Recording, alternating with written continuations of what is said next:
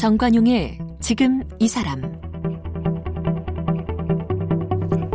여러분 안녕하십니까 정관용입니다. 일명 김영란법이라고 불리는 부정청탁금지법 이게 시행된 지 올해로 4년 차를 맞았어요. 우리 공직사회에 유의미한 변화를 가져오고 있다 이런 평가들이 나오죠.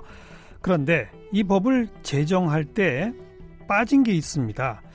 어, 공직자가 직무 수행과 관련해서 사적인 이익을 추구하는 것을 방지할 수 있는 이른바 이해충돌 방지 법안 이 내용이 원래는 있다가 빠졌어요.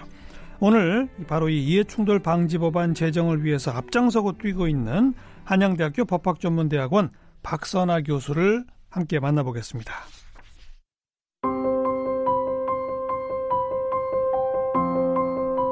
박선아 교수는 한양대학교 법학과를 졸업했고 같은 대학교 대학원에서 법학으로 박사학위를 받았습니다. 2000년 제42회 사법시험에 합격한 이후 제32기 사법연수원 과정을 마쳤습니다. 법무법인 3일 변호사와 제주대학교 로스쿨 교수를 지냈고 2014년부터 한양대학교 법학전문대학원 교수로 재직 중입니다. 대한가정운동본부 자문변호사, 대통령 직속 정책기획위원회 반부패 TF위원, 대한변호사협회 일제피해자 인권특별위원회 위원으로 활동했습니다. 일본군 성노예 피해자를 지원한 공로로 한국 여성변호사회로부터 여성아동 인권상을 받았습니다. 현재 일본군 성노예 피해자 역사관 나눔의 집 법률고문과 대한법률구조공단 비상임 이사, 경제정의실천 시민연합 시민입법위원장을 맡고 있으며 공직자의 사익 추구를 차단하는 이해충돌방지법 제정을 위해 노력하고 있습니다. 네, 한양대학교 어, 법학전문대학원의 박선아 교수 나오셨습니다. 어서 오십시오. 네, 안녕하세요. 네. 오늘 이제 이해충돌 방지 법안 제정 운동에 대해서 소개를 받을 텐데 그 네. 전에 김영란법 그 좀 가물가물하신 분들이 있을 것 같아서 네.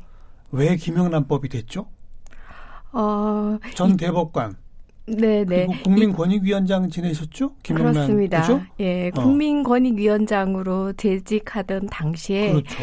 어, 사실 전격적으로 음. 어, 그 재정 운동을 벌이고 어, 그것을 또 입법화 과정까지 맞아요. 마치셨기 때문에 굉장히 사실 그분의 이름을 따서 예, 그분의 어. 이름을 따서 제정을 하게 되었습니다. 근데 맨 처음 그 법을 만들 때는 부정청탁 금지하고 이해충돌 방지하고 이 두 가지가 다 있었다면서요. 그렇습니다. 2013년 8월에 음. 발의가 됐던 것으로 생각하고요. 당시에는 부정청탁 금지 및 이해충돌 방지에 관한 법률이라고 하였고 네. 사실은 이해충돌 방지 부분에 보다 더 방점이 찍힌 법안이었습니다. 아. 네. 근데 이해충돌 방지 쪽은 싹 다 빠졌어요? 어, 2015년에 이제 국회에서 제정이 되면서 사실은 논의를 하지 않은 것은 아니었으나, 어, 이해 충돌이라는 어떤 개념에 대해서 여전히 어. 모호하다, 어. 렵다 그리고 어떤 도입의 방식이라든가 범위에 대해서 사실은 뭐 가이드라인이라든가 이런 것이 준비가 되지 않았었기 때문에 음. 입법화 과정에서 빠진 것으로 생각이 됩니다. 그러니까 처음 초안을 만들 때는 더 방점이 찍혀 있던 그 분이 국회에서 구체적인 입법 논의에서는 준비 부족이라고 하는 이유로 빠졌다. 네네. 근데 그 준비 부족이란 말이 맞아요? 아니면 국회의원들이 자기들한테 좀 방해가 될까봐 일부러 뺀 거예요?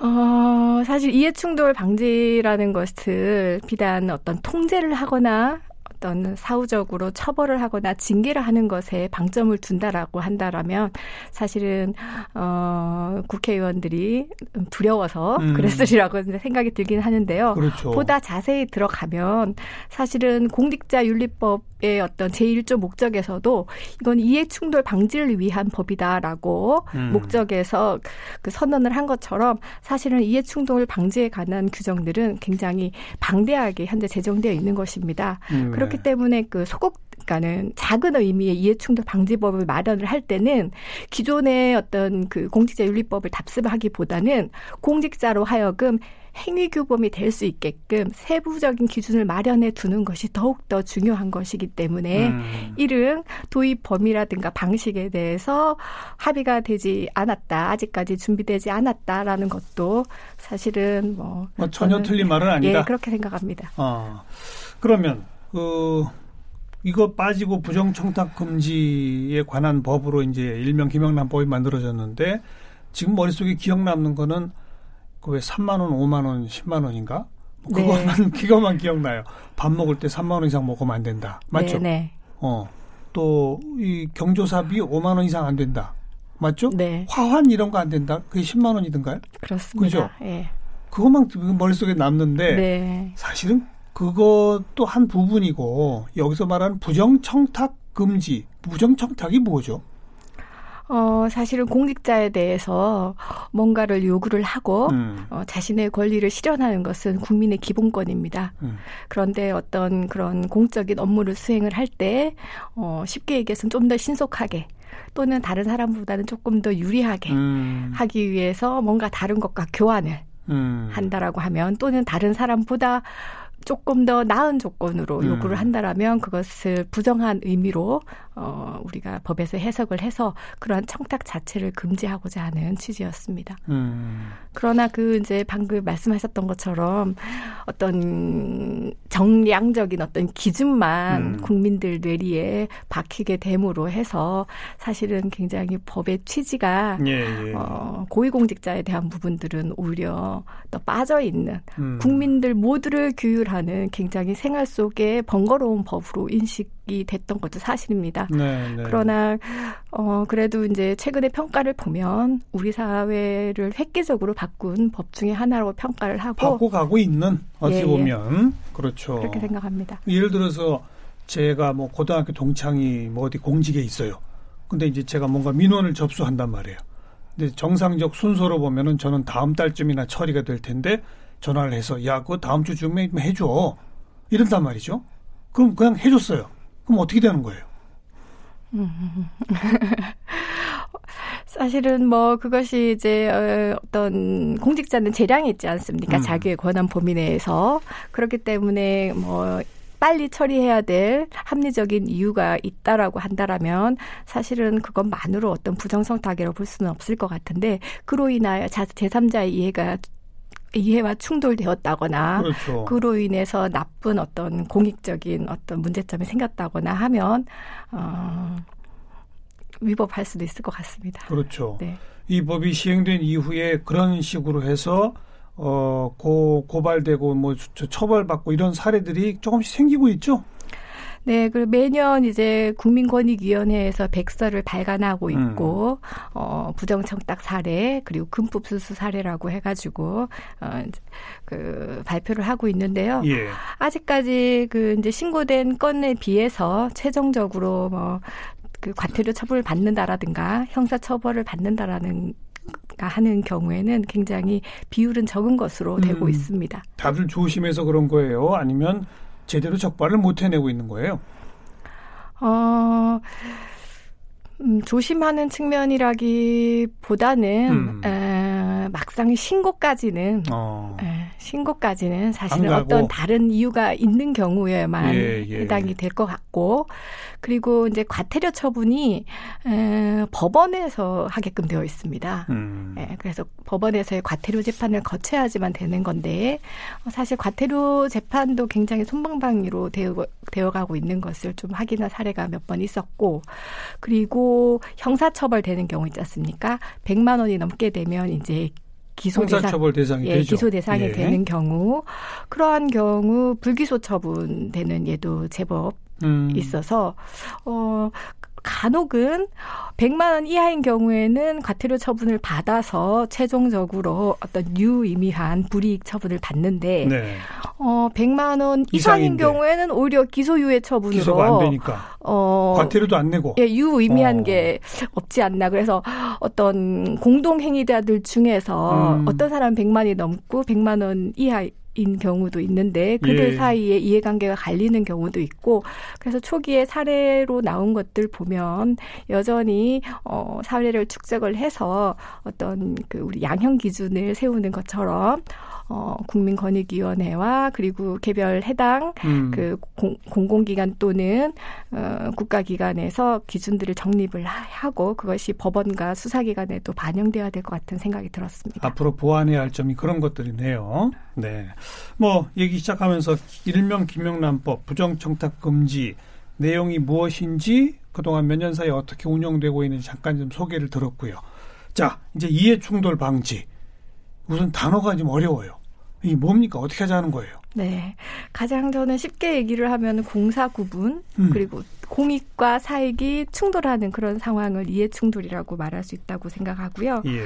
아시다시피 공직자는 국민의 위임을 받아서 공무를 수행을 하기 때문에 당연히 그 공익을 우선적으로 음. 어, 추구해야 될 의무가 있습니다. 그러나 공직자라 하더라도 헌법상 재산권이라든가 사생활의 자유를 누리는 개인의임은 부정하기 어렵고 예. 또한 사적 이익으로부터 인간이 완전히 자유롭거나 사적 이익으로부터 완전히 그를 분리해내는 것은 음. 어렵다고 생각을 합니다. 어, 그러나 우리 국민들 같은 경우에는 특히 고위공직자의 경우에는 어떤 이해충돌 자체를 부패로 인식하는 그 경향이 음. 짙고 실제로 부정부패로 이어진 것도 뭐 그렇게 어, 드물다라고는 얘기하기 어려울 것 그렇죠. 같습니다. 예. 그렇기 때문에 그 이것을 그 공직자 개인적인 윤리에만 맡기지 않- 말고 음.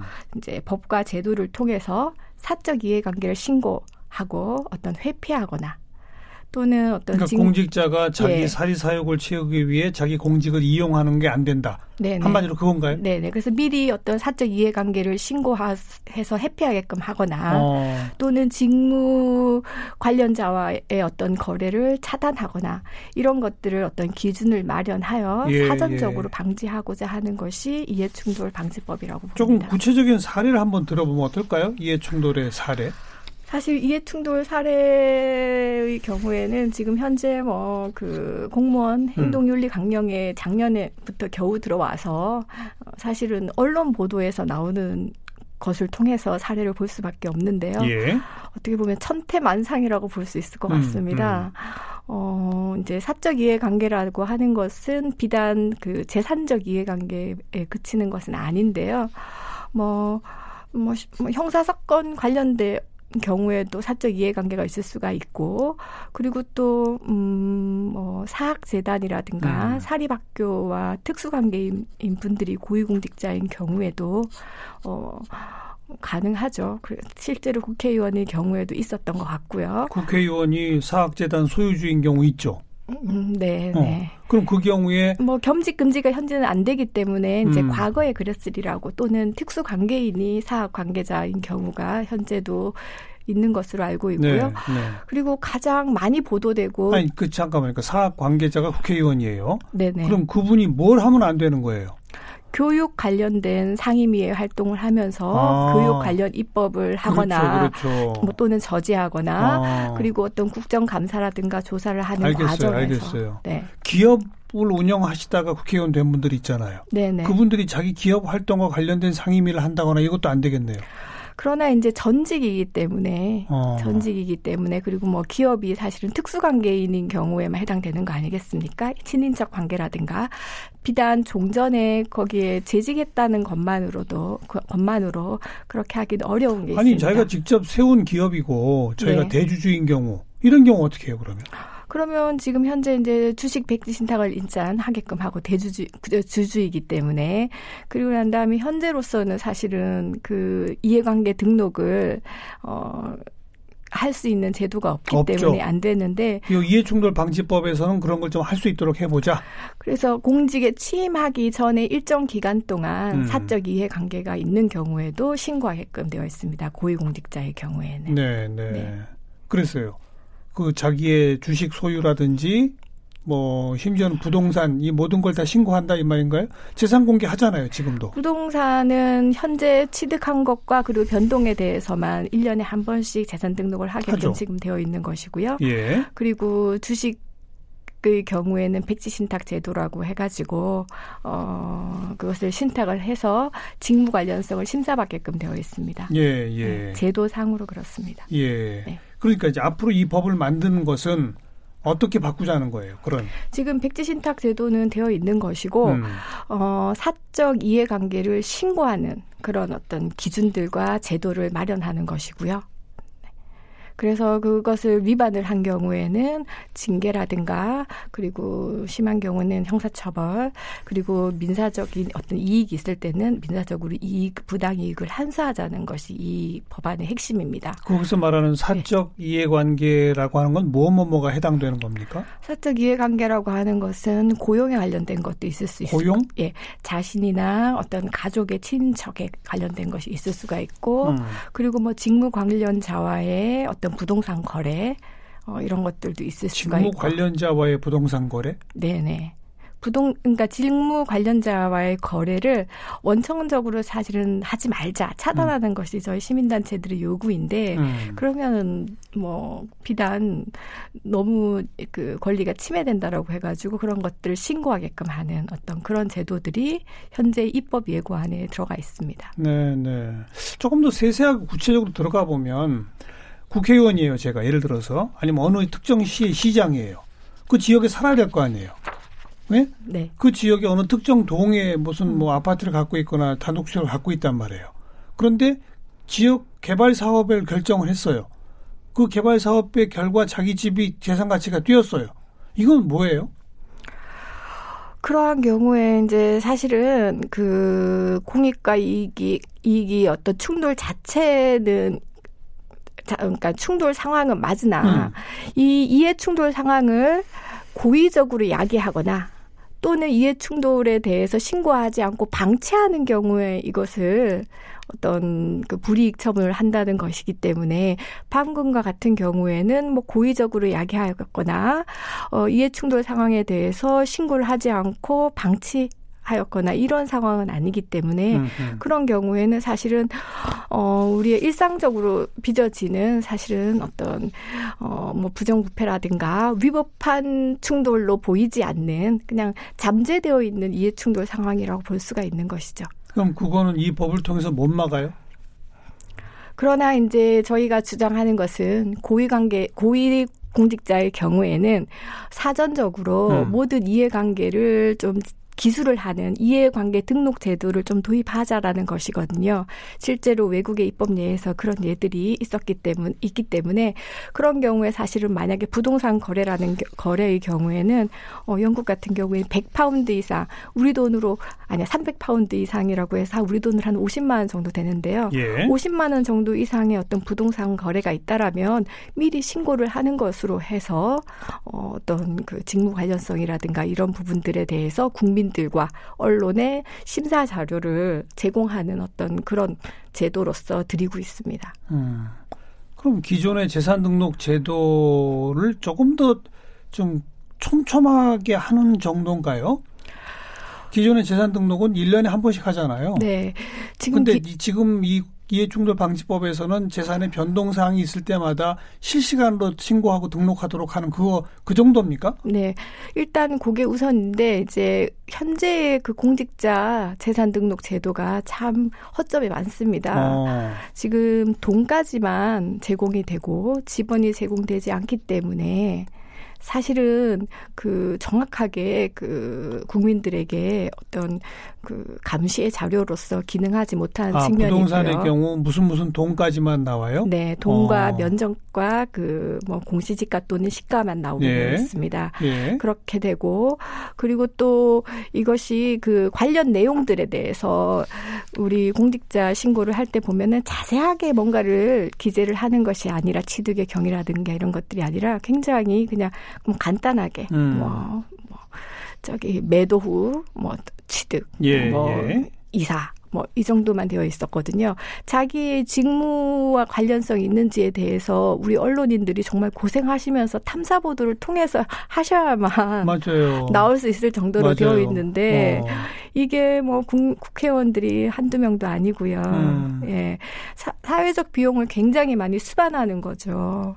그렇기 때문에 미리미리 고위공직자의 경우에는 이해관계 등록을 하고 그것이 본인들도 떳떳하고 예. 국민들도 감시할 수 있게끔 하는 그런 제도로 만들자는 것입니다. 계속 자기 재산이나 이런 것들을 등록하고 해야 한다 이 말인가요? 재산 재산 등록은 빠졌습니다. 사실은 근데 저희 그 시민단체에서는 어 만약 국회의원의 경우에 어 사후적으로도 음. 한 5년 동안은 음. 재산 등록을 하도록, 해, 해야 한다 했는데 해도록 한다고 주장하고 있습니다. 네, 입법 예고안에서는 일단 그건 빠졌다. 예, 예. 뭐좀 과도한 그 개인 정보의 어떤 침해 우려 이런 것들도 분명히 있긴 있네요. 그 점은 어떻게 생각하세요? 어, 사실은 관련된 내용들을 공무원분들이랑 토론을 해보면 그런 말씀을 많이 하십니다. 음. 그러나 일단 해당되는 분들은 차관급 이상으로 정하고 있거든요. 차관급 이상? 네, 고위공직자의 예. 범위는. 예. 그래서 지금 사실은 공무원 행동 강령에 이런 내용이 들어와 있고 사실은 우리나라가 보면 하위 공직자들 일정 직급 이하의 분들에 대해서는 현재도 굉장히 촘촘하게 음. 공직자 윤리 규정을 적용하고 있다고 저는 생각을 합니다. 그렇기 때문에 고위공직자에 대한 부분 차관급 이상 국회의원 그리고 뭐 특별시장, 광역시장 이런 공공기관의 장 이런 분들에 대해서 예. 하는 것은 사실은 헌법상 기본권과 공익과의 어떤 비교 형량을 생각을 할때 어, 미연적인 소지는 많이 없다라고 음, 생각하고 있습니다. 그렇군요. 그러면 기존에 있는 그 김영란법의 적용 대상은 어, 공직자의 범위도 더 넓고 네. 언론이나 교원도 다 포함돼 있잖아요. 네. 그죠? 네. 그래서 그게 왜 거기에 교원이 들어가야 되느냐 뭐 논란도 있고 막 그랬었던 거 기억이 나거든요. 네, 네. 근데 지금 말하는 이해 충돌 방지 법안에서는 그런 언론이나 교원 이런 건 대상이 아닌 거네요.